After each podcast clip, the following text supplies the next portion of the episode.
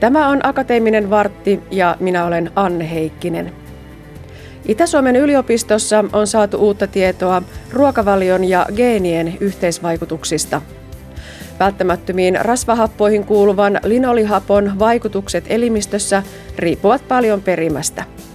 Ruokavalion täydentäminen runsaasti linolihappoa sisältävällä auringonkukkaöljyllä vaikutti elimistön tulehdusvasteeseen ja paastoveresokerin eri tavoin tietyn geenin eri muotojen kantajilla.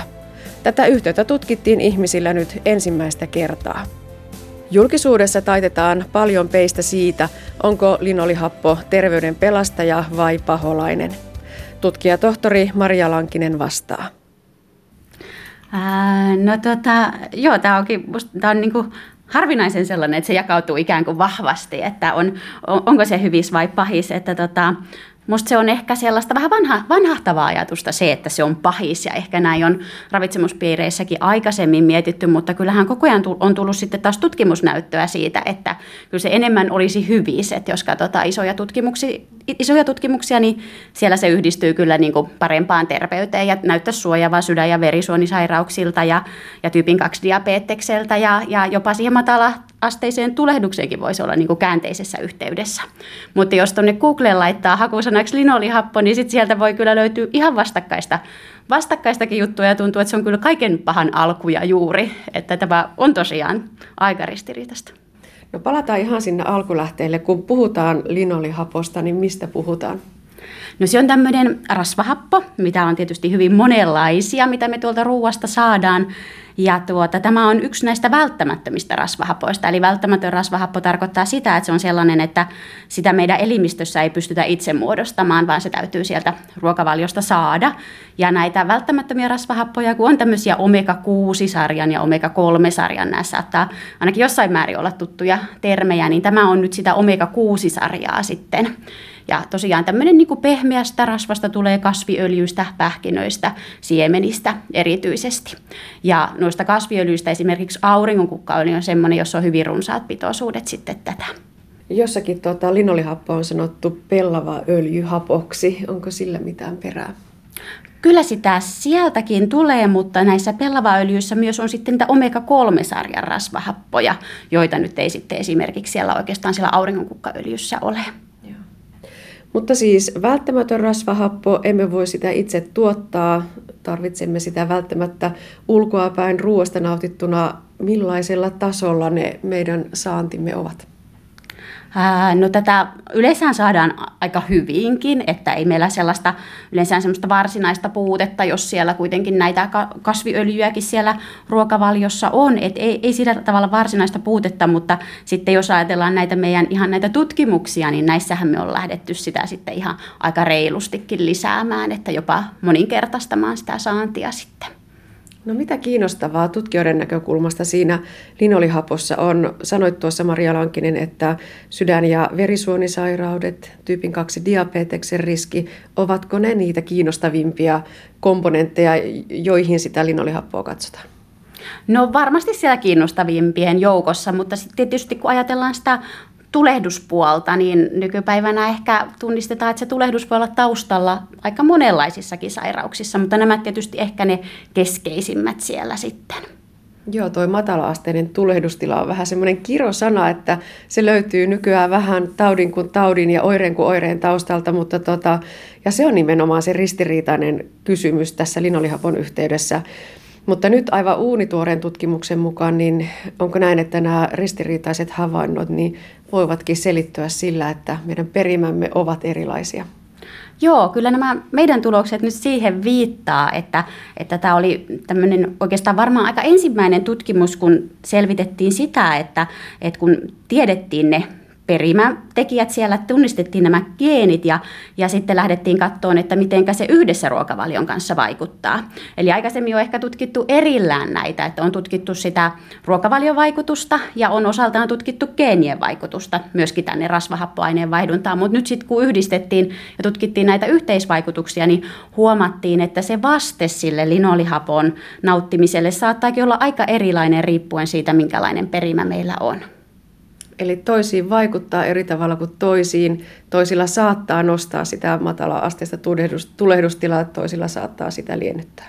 Joo, tällaisia havaintoja meillä oli, että toki sitten kun me katsottiin niin kuin tavallaan väestötasolla, että meillä oli tässä yli tuhat miestä myös sillä tavalla, jolla, jolta mitattiin sitten näitä pitoisuuksia vaan verestä, ja he olivat siis syöneet ihan niin kuin tavallisesti, niin siellä näytti siltä, että riippumatta siitä perimästä, niin tavallaan se, että kun oli enemmän linolihappoa veressä, niin heille se näytti kaikille olevan ihan hyväksi. Mutta sitten kun lähdettiin antamaan tämmöisiä ihan isoja määriä sitä linolihappoa, niin sitten näytti siltä, että toinen porukka siitä hyöty ja sitten taas kun oli erilaiset geenit, niin sitten se oli jopa haitaksi. Että siinä voi hyvinkin olla tämä, että sitten kun tulee oikein niin kuin isoja määriä, niin se ei ole sitten kaikille geeniperimille hyväksi. No millä tavalla tälle tietylle kuoreryhmähenkilömäärälle, joukolle, niin sitä linolihappoa terästettiin. Kuinka suuria ne pitoisuudet olivat? No heitä pyydettiin nauttimaan joka päivä auringonkukkaöljyä, jossa siis on hyvin runsaasti tätä linolihappoa, niin 30-50 milliä. Se annos vähän riippui sitten henkilön koosta, että paljonko se oli. Eli vielä sitten sen kaiken, että jonkun verran tietysti normaalistakin ruokavaliosta sitä saivat. Eli tämä tuli kaikki sitten vielä siihen päälle tämmöisenä joko lisäsottina ihan se öljy tai sitten esimerkiksi salatin kastikkeena, kuumentamattomana kuitenkin. Eli semmoisen normaali ruokavalioon verrattuna niin aika runsas määrä. Kyllä, Joo. kyllä. Eli nimenomaan nyt tässä tutkimuskautessa, kun haluttiin nähdä ihan selkeästi, niin kuin, että miten se elimistö sinne reagoi, niin tämä oli aika iso määrä. Ja se geeni, joka sieltä löytyy, on tämmöinen FADS1-geeni. Millainen se on, mihin se vaikuttaa? No tämä on semmoinen geeni, joka säätelee sitä rasvahappoaineen vaihduntaa. Eli, eli kun sanoin, että tämä linolihappo esimerkiksi on tämmöinen yksi välttämätön rasvahappo, jota ei voida elimistössä muodostaa itse, mutta sitten siitä pystytään taas muodostamaan tämmöisiä pitempiketjuisia rasvahappoja. Eli, eli tota, niin, niin, hyvin keskeinen geeni siellä, joka säätelee tämmöistä entsyymiä, joka sitten on niin kuin muodostamassa näitä näitä aineenvaihduntatuotteita edelleen tästä, tästä rasvahaposta. Ja nämä, tämä sama geeni vaikuttaa sekä siellä omega-3 että siellä omega-6 puolella. Ja, ja tuota, niin, niin nämä rasvahapot vähän kilpaileekin sitten tämän, tuota, niin, niin tämän entsyymin vaikutuksista. No miten suuret ne erot olivat ää, tämän geenin eri muotojen kantajilla? No kyllä siellä niin kuin sanotaan jo ihan lähtötilanteessa, niin kyllä ne rasvahappojen pitoisuudet on niin kuin ihan oikeasti erilaiset. Että kyllä se näkyy hyvin, hyvin tämmöinen iso tilastollinen ero. Ei tietenkään puhuta mistään moninkertaisista eroista. Ihmisellä yleensä nämä on kuitenkin niin melko, melko pienen marginaalin sisällä, mutta, mutta kuitenkin että siellä näkyy ihan selvästi, selvästi jo lähtötilanteessa se ero. Ja nyt tosiaan päästiin sitten ensimmäisen kerran katsomaan sitä, että, että onko se vastekin sille ruokavaliolle erilainen. Mm. Ja näin oli. Ja näin oli, kyllä. Että se, se näkyy siellä rasvahappojen tasolla, kun me mitattiin sieltä verestä niitä rasvahappoja, niin siellä näkyy selkeästi, että se vaste on erilainen. Ja sitten se näkyy täällä, kun mitattiin sitä matala-asteista tulehdusta tällä tämmöisellä herkällä CRPllä. Ja, ja sitten vähän mitattiin myös tuota pastoglukoosia siellä, niin huomattiin, että siinäkin se vaste oli hieman erilainen. No mikä käytännön merkitys tällä erolla on? No nyt on tässä kohtaa vaikea tietysti tätä vielä ihan viedä käytäntöön, että tämä tässä kohtaa minusta tarkoittaa sitä, että lisää tutkimusta tarvitaan. Että tämän pohjalta en lähtisi kenellekään vielä joko suosittelemaan tai että pitäisi lisätä tai pitäisi välttää, välttää esimerkiksi auringonkukkaöljyä, mutta tämä on kyllä tosi mielenkiintoinen löydös ja tätä parhaillaankin tutkitaan nyt sitten lisää. Että meillä on tälläkin hetkellä menossa tämmöinen interventiotutkimus, jossa, jossa tuota, on näitä samojen geenien kantajia ja, ja sitten tässä, tällä kertaa heillä, meillä meillä on ryhmä, jossa käytetään sitä auringonkukkaöljyä ja sitten meillä on nyt toinen ryhmä, jossa käytetään tämmöistä kamelina eli kitupellavaa öljyä. Eli katsotaan sitten, että mitä siellä omega-3 puolella tapahtuu. No voiko kuitenkin se tulevaisuuden näkymä olla se, että meille räätälöidään tiettyjä saantisuosituksia, vaikka tämän linolihapon tai muidenkin rasvahappojen kohdalla sen mukaan, että mikä se oma henkilökohtainen geeniperimämme on?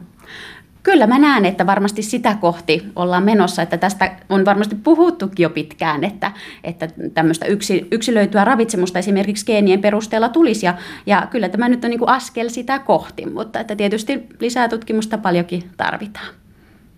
Kerroit tosiaan, että nyt on ensimmäistä kertaa, kun tätä on tutkittu ihmisille ja tosiaan saatu se ruokavalion ja geenien ne yhteisvaikutukset tavallaan sen saman viivan alle, niin, niin mitä erityistä hyötyä siitä on, että ei tutkita näitä erikseen, vaan nimenomaan yhdessä?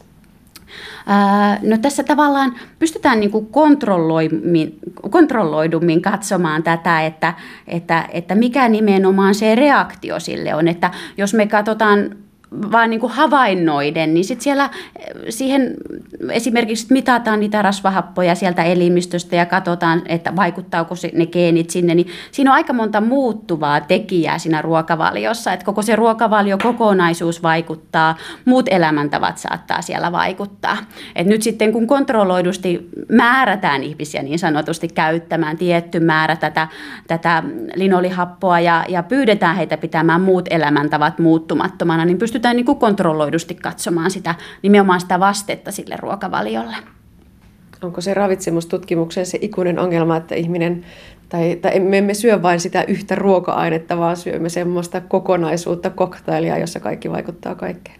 Kyllä, nimenomaan se on se ravitsemustutkimuksen haaste, mutta toisaalta myös tämä syömisen ilo, että ei vaan tankata jotain tiettyjä ravintoaineita, vaan se on aina iso kokonaisuus. Palataan vielä sinne tässä tutkimuksessa syödyn linolihapon määrään. Se oli tosiaan aikamoinen siihen normaali saantiin verrattuna, niin voiko siitä sanoa jotakin tulevaisuuden suosituksia, että, että tota, kenen sitä suurempaa määrää kannattaa syödä, kenen ei, niin se tosiaan riippuu sitten siitä, että kuinka se aine sillä omassa elimistössä vaikuttaa.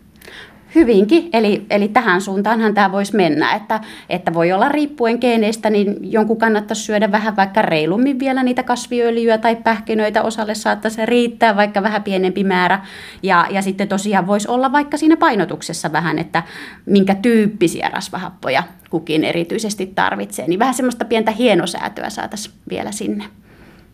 Kerroit, että tutkimus jatkuu nyt välittömästi, vaikka tämä tulos on nyt saatu julkaistua. Millä tavalla, mikä se tutkimuksen kärki on nyt? No tosiaan nyt on lähetty sitten vähän laajentamaan, laajentamaan sitä, että meillä on nyt, nyt siellä ne kaksi öljyryhmää. Nähdään sitten sekä omega-6-sarjan että omega-3-sarjan rasvahappojen vaikutuksia. Nyt meillä on myös vähän isompi tutkimus, että ainahan saadaan niin kuin lisää voimaa siihen tutkimukseen, kun, kun saadaan enemmän tutkittavia, eli se on tässä meillä uutta. Ja sitten me on vähän tuota kestoa myöskin pidennetty. Ja, ja tietysti vähän sitten tuotu lisää siihen mittausmenetelmiä, että pystytään vielä laajemmin näitä asioita tarkastelemaan. Ja kyseessä ovat tosiaan oikeat aidot ihmiset. Miten hyvin te saatte näitä koehenkilöitä? No me ollaan tosi mukavasti saatu, että suomalaiset on kyllä mukava innokkaita näihin lähtemään ja, ja täällä Savossakin porukka kyllä lähtee mukavasti mukaan, että hyvin saatiin tämä porukka kasaan, että meillä on nyt semmoinen reilu 120 miestä tässä.